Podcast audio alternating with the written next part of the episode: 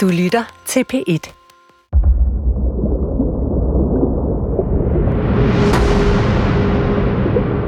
Seven months since our group of journalists began investigating disturbing evidence of manipulation, disinformation, and spying across Scandinavia. Tonight, sabotage at sea. Two gas pipelines, Nord Stream 1 and 2, explode close to Danish and Swedish waters. Now, Danish police says the damage was caused by powerful explosions. These two pipelines, Nord Stream 1 and Nord Stream 2, carry natural gas from Russia to Europe deep under the Baltic Sea.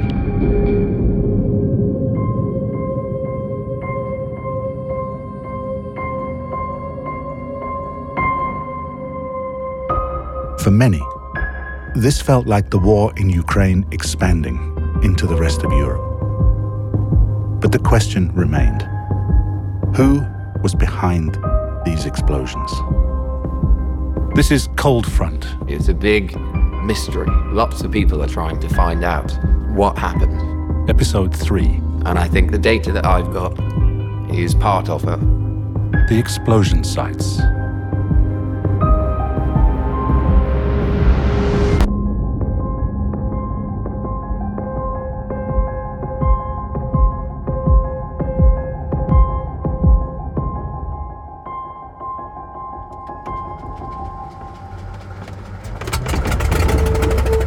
Denmark, Nils, the journalist who initiated this whole investigation, decides that he wants to go and see what's happening out in the Baltic with his own eyes. We need to get out there. We need to get out there and see for ourselves what it means. Hello, all of you. Uh, we are in Roskilde Airport now, um, and uh, our pilot, Lau, is preparing the plane for takeoff. Nils gets himself on board a small one engine plane and sets off over the Baltic to get eyes on those gas leaks.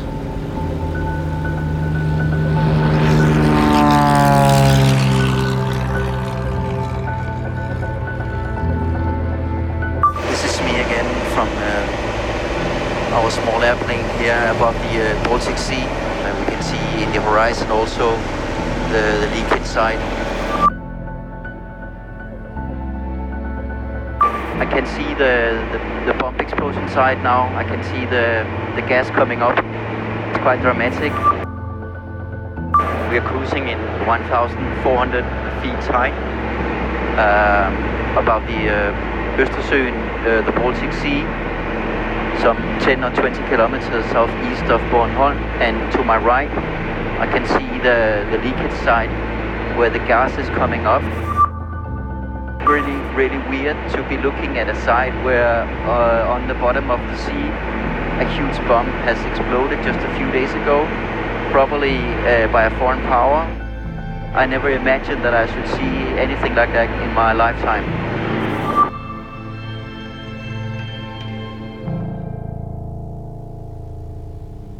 Denmark, Poland, and Sweden say they believe leaks into two major Russian gas pipelines to Europe are a result of sabotage. There is still no official explanation or reason given for the four huge gas leaks on the Nord Stream 1 and 2 pipelines. But many world leaders are quick to state that they do not believe that this is a coincidence. This looks very much like a deliberate act of sabotage. NATO this morning calling those mysterious leaks in the Nord Stream pipelines sabotage. Initially, in the West, suspicion pointed quickly towards Russian involvement. But Russia itself denied having anything to do with it. In fact, they point their finger at the United Kingdom, the United States, and NATO. Journalists and investigators from around the world now begin the difficult task of trying to establish exactly what did happen at the bottom of the Baltic Sea. The same applies for our team of Nordic journalists.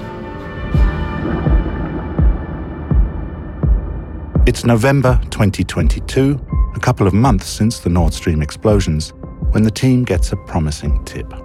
A source, somewhere in the United Kingdom, who claims to know something about suspicious activity at sea. very near the locations that later become the Nord Stream explosion sites. The source also claims that no one else is aware of this information, and he's willing to share it with the team. At first, the team is understandably skeptical. Why and how could a source like this possess any kind of information that no one else knows? I'm on my way to meet the source. I'm a bit nervous. It's so exciting. Even if he does know what he claims to know, why would he be sharing this information with them and not with someone else? And I'm gonna give you a report the minute I'm out, I'm out of the meeting. With these questions in mind, Nils arranges to meet the source in person. I'm in a small English countryside house, and I'm sitting in a quite small living room. For obvious reasons, we need to protect his identity, so we're going to call him James. The meeting takes place at a secret location, somewhere in the United Kingdom. I have an interest in technology. So, would you describe yourself as a nerd? I'm sure some people would. James is uh, sitting next to me, and he sits behind a desk. And on the desk, there is a, a computer screen and a computer, a desktop computer. He's having these headphones on, obviously, and he has a lot of notebooks also, and some iPads and other stuff. And then he is accessing, and I cannot go into detail because I promised him not to do it, but he's somehow through that accessing certain kinds of information that basically allows him to listen into Russian naval communication. One shouldn't think that that was possible. We have disguised James's real voice by using an artificial intelligence technology. It's the real interview that you'll hear, but his voice has been altered. You have to listen to five or six guys at the same time. So I was swapping between. I was taking half a message there. Another guy came up. So I need to copy his message. So I have to sacrifice this one. He's given me his position. Sitting there behind him, I'm really skeptical. Is this really possible? But then he um, he gives me the headphones, and he plays a small recording where I can hear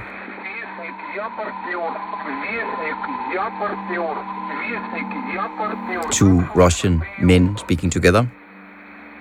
And so at that point, I start to get convinced that he is somehow able to get access to something that should be and is highly secret information. We can't share many details about James. For understandable reasons, he wishes to remain anonymous and does not wish to be found. What we can say about him is this much. I'm a former Royal Navy, British Royal Navy, intelligence officer. I spent 32 years on the sea and underneath it. I spent a good deal of my time conducting research, intelligence, surveillance and reconnaissance, and research work against our traditional adversary, the Russian Navy. And over the course of those uh, 32 years, I gained a good deal of experience against that target. James retired early in 2018 from the British Navy. His plan was to pursue other pursuits. However, in 2020, with the advent of the um, coronavirus, the UK went into lockdown. So the activities that I wanted to pursue in retirement, I could no longer do. So, in order to fill my days with meaningful um, things to do, I decided to see if I could find any Russian vessels, ships and submarines, and see what was available using the, the internet and open source intelligence. It quickly became apparent that if you knew where to look, on what systems to leverage, a good deal of intelligence information on Russian ship movements and activities could be readily gleaned from those sources.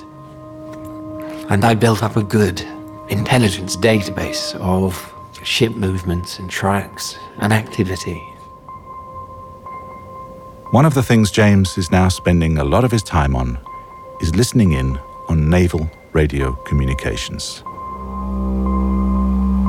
And it's because of this very rare and exceptional skill set that he might well be able to give us some vital information. But the first time Nils meets James, complete trust hasn't yet been built up. So James doesn't tell Nils everything he knows right away. Is it correctly understood that you have some kind of knowledge, information that seems to indicate who was behind the Nord Stream explosions? I've got what I think is incredible platform that was in the area, had the opportunity, um, and was operating sufficiently suspiciously enough to be of concern for me.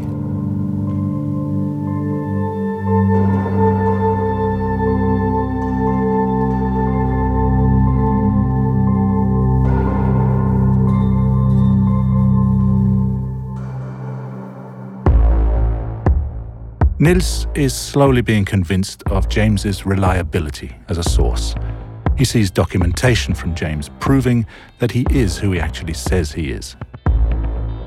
And likewise, James learns to trust Nils and he agrees to share what he can. During the weeks that follow, James compiles a comprehensive report explaining his theory.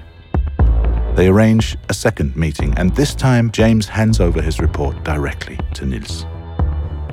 He starts to show me how some Russian naval ships in June last year, just a few months before the Nord Stream explosions, how they sailed in a, according to him, suspicious way.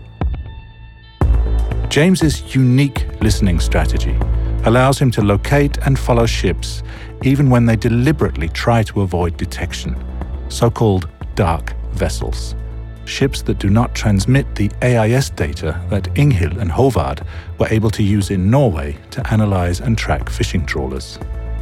Tracking dark vessels usually requires military grade surveillance technology, satellites, radar, and so on.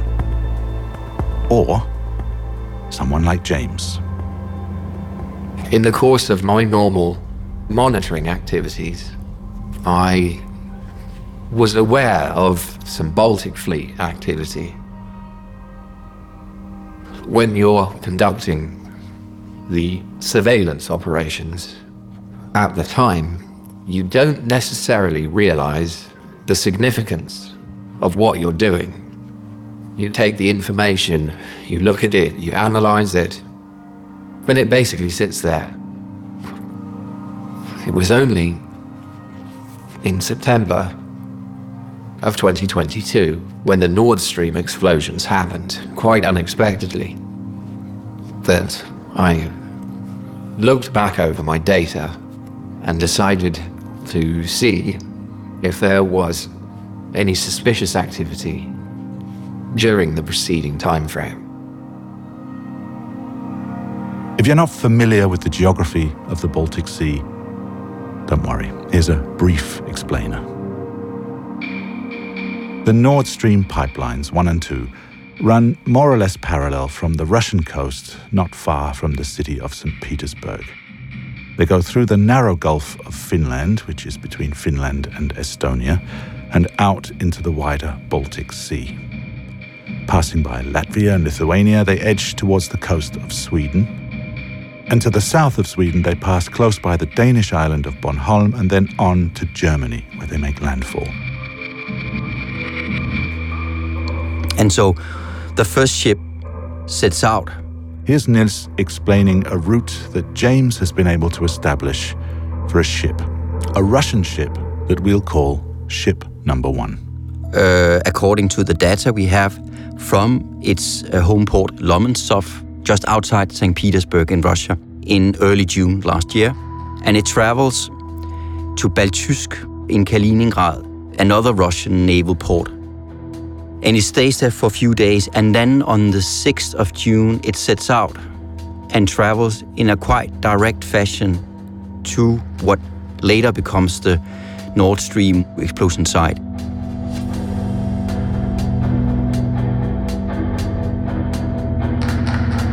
James is able to locate ship number one, cruising in the area of the northern explosion sites.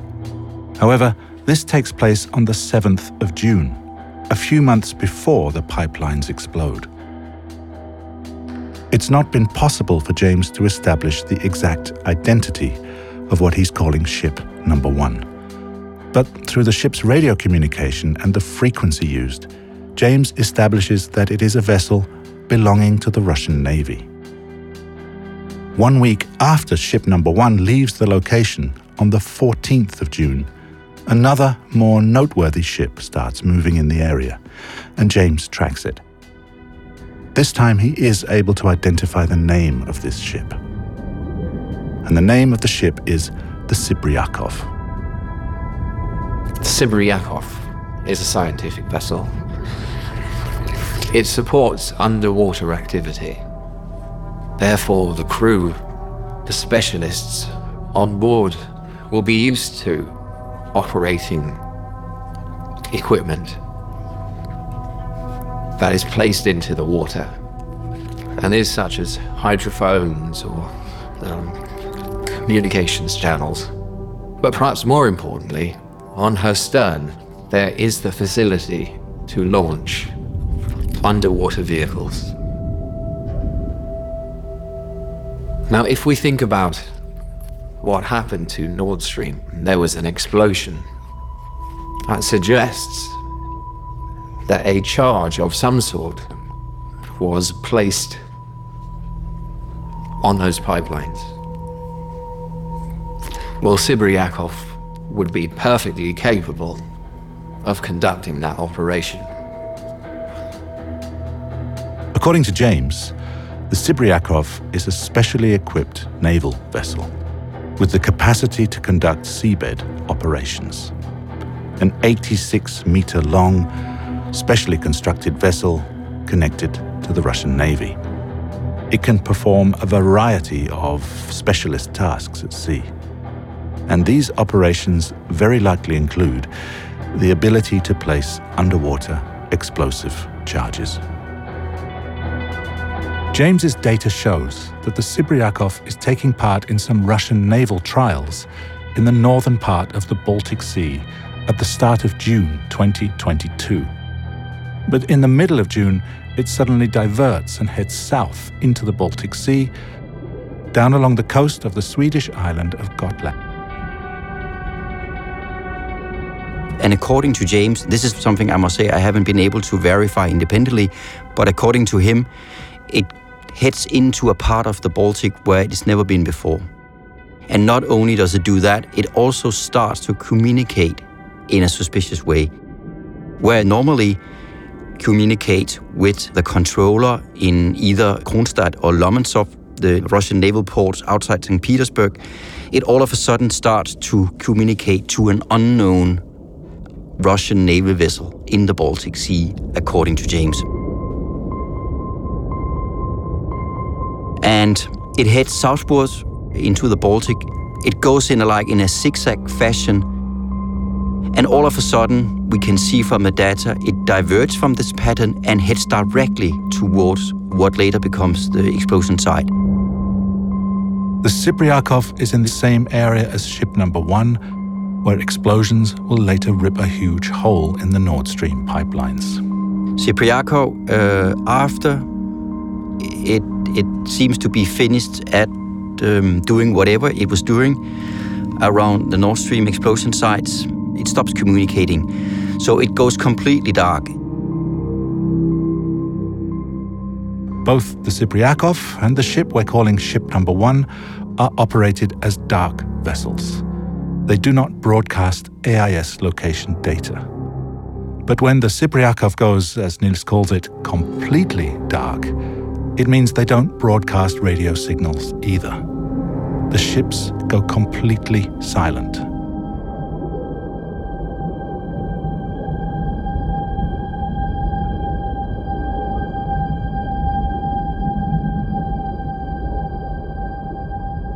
The Sibriakov shows up in the harbor of Baltijsk in Kaliningrad four days after going dark, and then heads off again, home to the port of Lomonosov outside of St. Petersburg in Russia. James has now shown Niels how, according to his data, these two Russian naval vessels, one of which is known to have the capacity to conduct seabed operations, have been operating in the exact part of the Baltic Sea that later becomes the site of the northern explosions.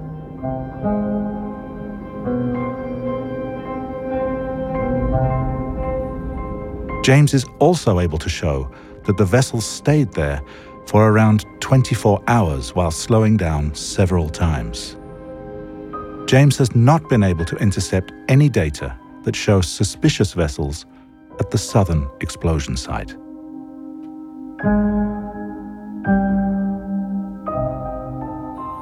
It's important to note here that James's theory is based entirely on his own analysis of internal Russian naval communications, and that he can't listen to all Russian vessels at the same time. But his theory suggests that Russian vessels with the capacity to plant explosives had been at the correct location and these explosives could potentially have been detonated at a later point. He also states that this could simply have been a reconnaissance mission. When I took those messages, I didn't know they were going to be important. You know, I don't generally release anything to the public. But this is a, a big story, it's a big mystery. Lots of people are trying to find out what happened and I think the data that I've got is part of it.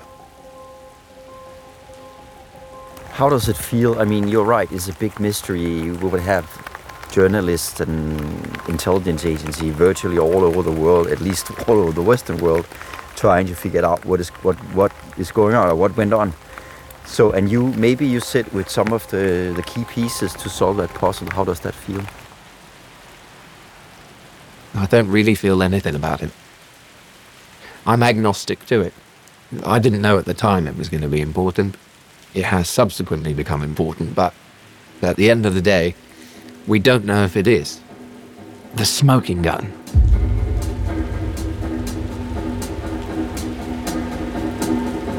So, you have the data tracks now, and some information and some analysis done on those. Where do you um, see this going now? How do you move forward with it? Well, I think there's two things basically that me and the other colleagues needs to do now. The first is we need to get our hands on as much additional data to get satellite imagery to fulfill the picture or enlarge it or whatever. Um, and then secondly, and very important also, uh, we will have to take, as we discussed, we will take your report and we will go to our sources with it for verification and see what they say if it matches up with um, with the picture they have. I'll be interested in what they have to say.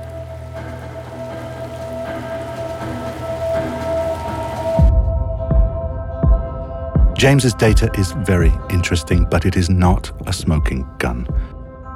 It's not enough to prove beyond doubt who was behind the Nord Stream explosions. But the journalists agree that they need to investigate James's data further and also try to find out what was going on around the explosion sites during these days in June.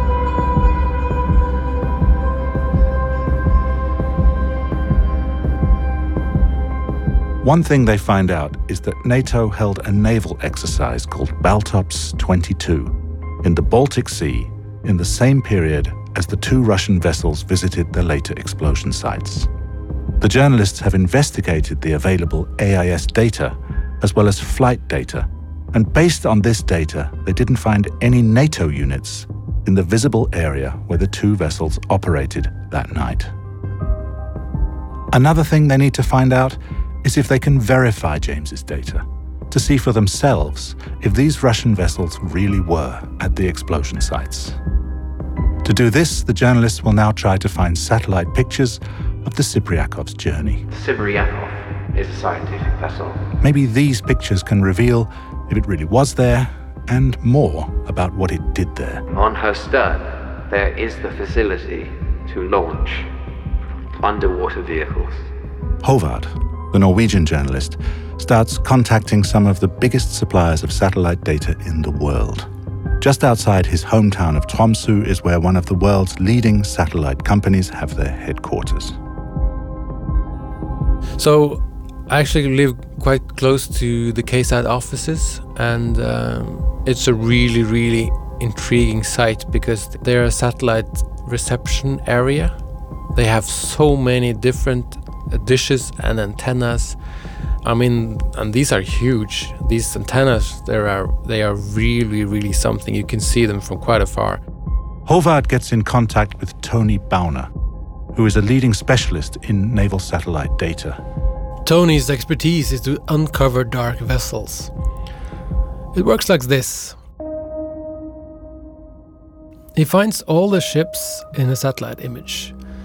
This requires a lot of experience because these images aren't like the ones you see on Google Earth.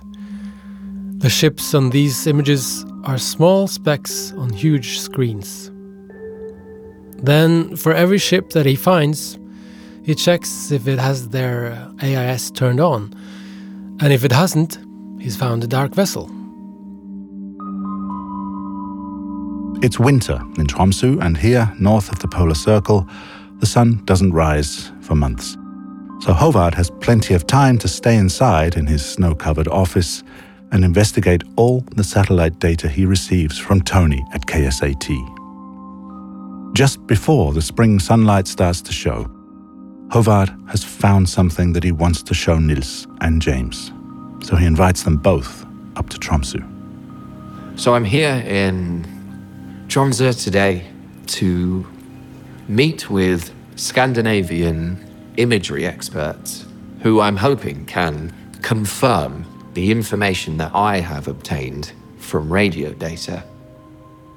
Hovard takes James and Nils up to the KSAT headquarters to meet Tony Bauner. So the four of us, we gather around this big table at KSAT and we're going through the sailing route step by step. They're greeted in a meeting room with monitors all around them, all showing satellite pictures. We've uh, worked hard these months trying to piece together a story about what might have happened.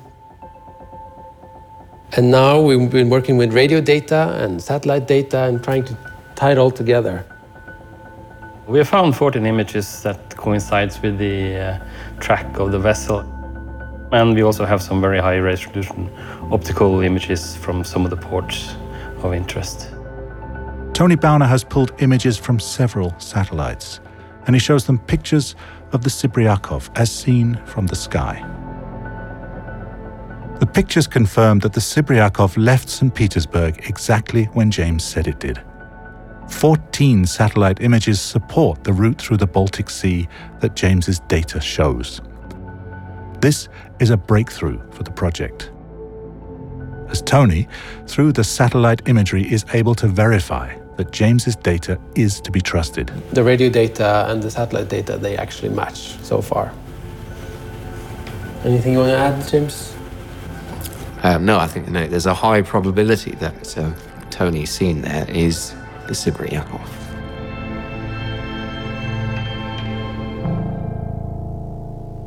There is only one satellite image from the night where the Sibriakov was in the area of the later explosion sites. KSAT has analyzed it, and to everyone's surprise, the satellite picture shows that there are two dark vessels close to the later explosion sites early in the morning. So far, we've been only operating with the existence of one ship, namely Sibriakov. But the imagery found by Tony could indicate that another vessel, also a dark vessel, was operating in the area or close to Sibriakov. both of the vessels are really close to the future leakage site. One of them is only a few hundred meters away, and the other is only a few kilometers away. According to the analysis, one of the ships is most likely the Sibriakov. Exactly which one is hard to say. Both of the ships in the satellite imagery have approximately the same length. But in your analysis, you haven't discovered that this ship.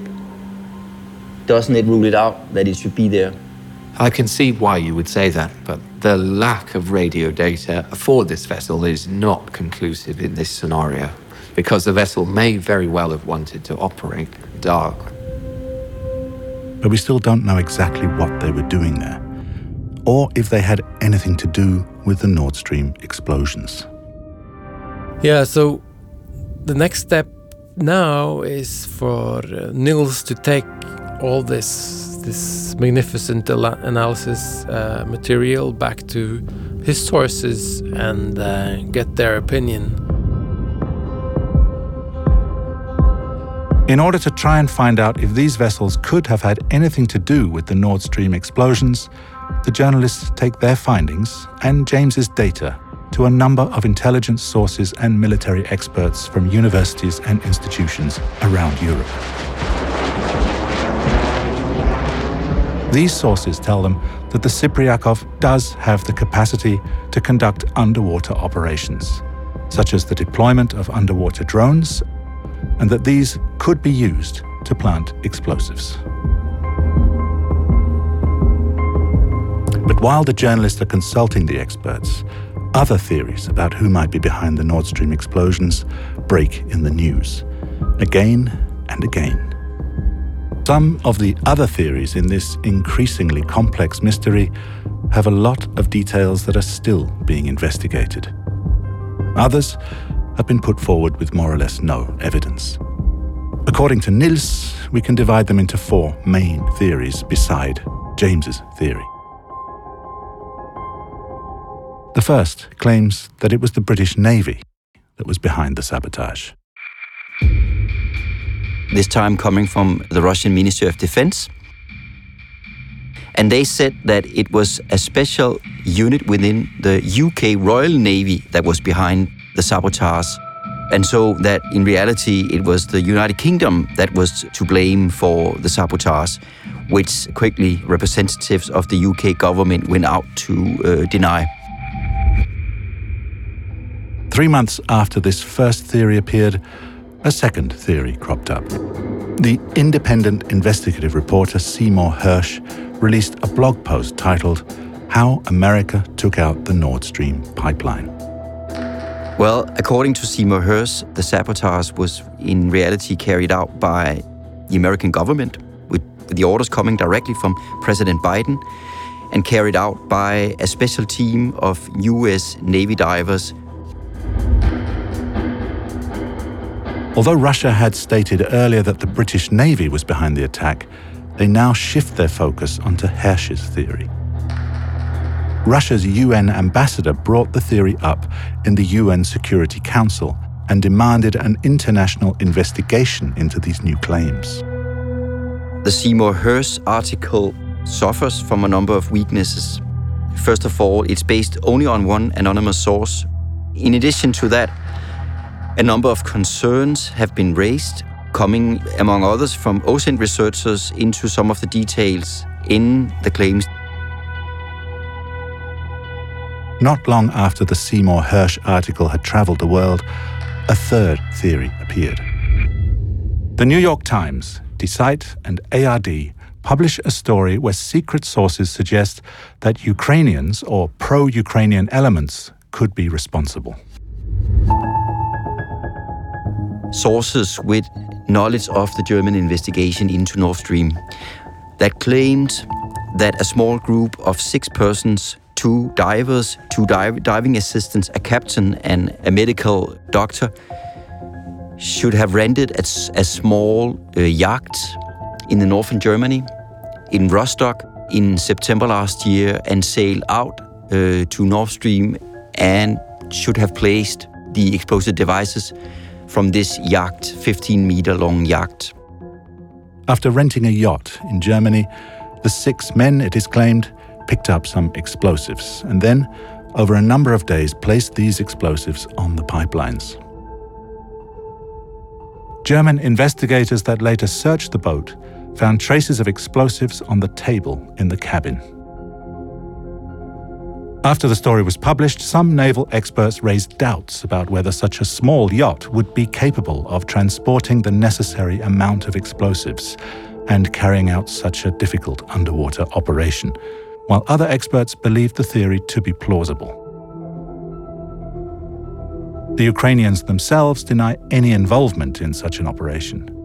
The Russian government denied the theory too, maintaining their position that the explosions were caused by a NATO country.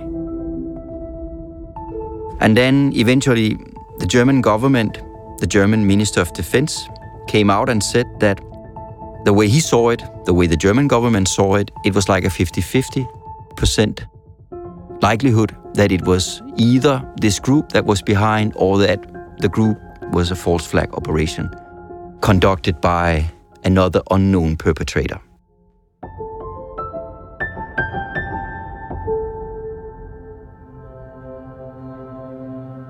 These three theories point at either UK, US, or Ukrainian involvement in the sabotage.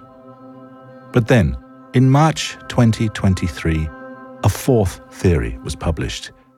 It concerns the activity of six Russian vessels, and it's the first concrete theory that points the finger at blame for sabotage directly at Russia.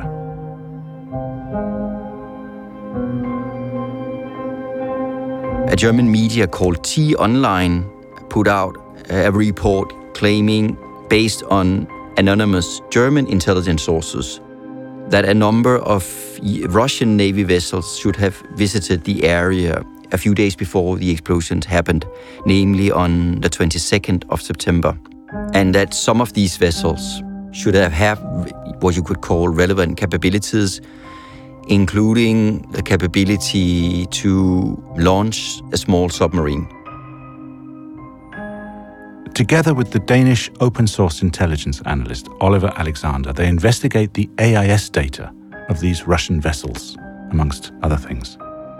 Some of these Russian vessels can be seen leaving Kaliningrad and heading towards the part of the Baltic Sea where the explosions later happened. But they turn off their AIS signals when they reach a point just over halfway there. Russia denies this story and claims that the vessels were part of a Russian Navy exercise that happened at the same time.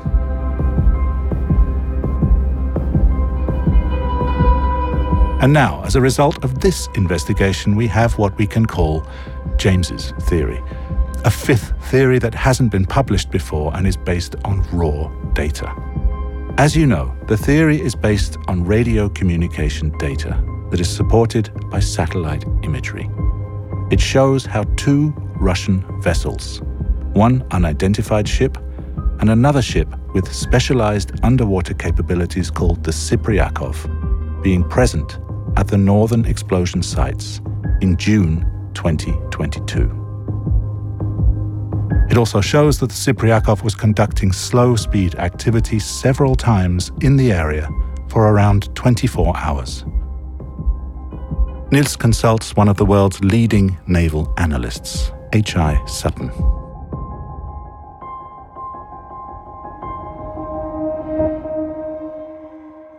Up until this point, I wasn't aware of the evidence, and I think if we had this information when it first occurred, it might have painted a very different picture. We essentially have two ships, uh, at least two ships, that are acting I would say suspiciously, certainly unusually, right in the vicinity, and it's it would be quite a quite a stretch to find an alternative explanation.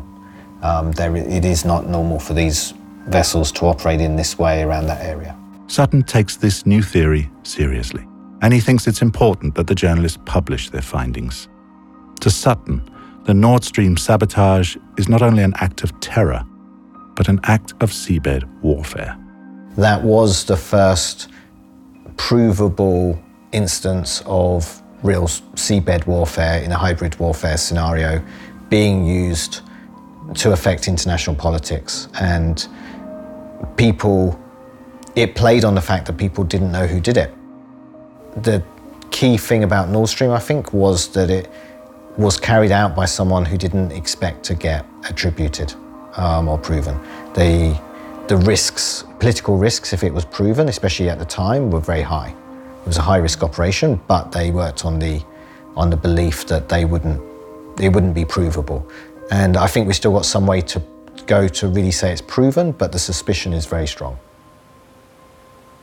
I, I think it's quite quite convincing. The the assumptions that that Russia did it, I, I think, are fair. What Sutton says is in line with what the other sources and experts we have talked to says. These vessels could be related to the Nord Stream explosions, although this can't be definitively concluded. This interview was recorded before the fourth theory was published by T Online, the story about the six Russian vessels. When this happens, the journalists reach out to James again. They ask if he can go through all the radio communication he intercepted back in September that could potentially relate to the six Russian vessels. James finds that he had, in fact, intercepted the radio communication of one of the six ships. James just sent me some new data. It looks very interesting. I'm going to pass it on to you right away. Bye. T Online showed that two tugs, both with underwater capabilities from the Russian Navy, turned off their AIS signals just over halfway between Kaliningrad and the area where the explosions occurred. James's data now shows that the SB 123 was in fact much closer to the Nord Stream pipelines than anyone else has been able to show so far. James listened in on the SB 123's radio communications. The ship reported that it was in the area between the southern and northern explosion sites on the evening of the 21st of September until noon the next day, four days before the explosions. James believes that the fourth theory and his own theory are now, in effect, part of the same theory. Hello, everyone. Just a few days before we're going to publish James' theory, something new has come forward. We just received new information about one of the six ships that should have been in the area on the 22nd of September, just a few days before the explosions. The Danish newspaper Information has just released an article where the Danish Defense Command confirms that the Danish patrol vessel Nymfen took 26 pictures of one of these six ships on the 22nd of September. It's the Russian Navy submarine support ship, the SS 750, which has extensive underwater capabilities. So, to sum up, what we now have specific data on is that an unidentified Russian Navy vessel that we call ship number one, that the Sibriakov, that the SB 123, and now also the SS 750 was near Nord Stream pipeline infrastructure and the later Northern explosion sites in June and September last year, all while sailing as dark vessels. All of them from the Russian Navy, and three of them have underwater capabilities. According to James, all this could be pieces in one large Russian operation with successive steps. We don't know, but it's possible.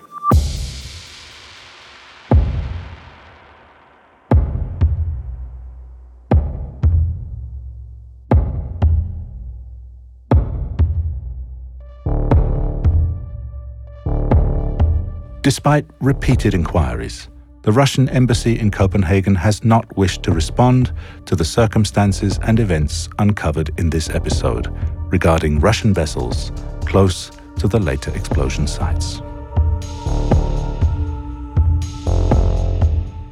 The team of journalists continue their investigation into Russian covert operations at sea.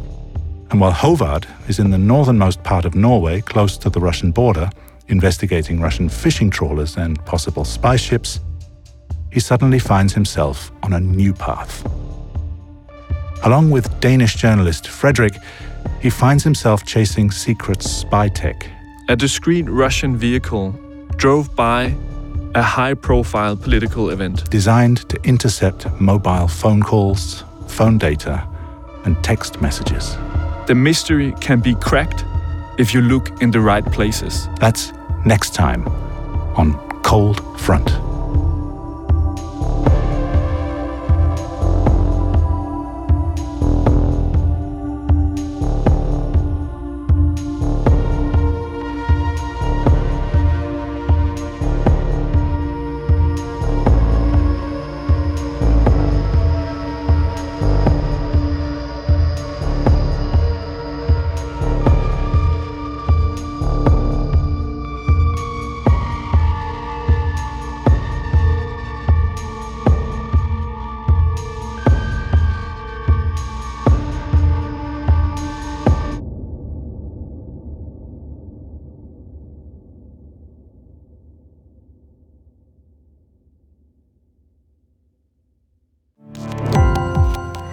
På opdagelse i alle DR's podcast og radioprogrammer. I appen DR Lyd.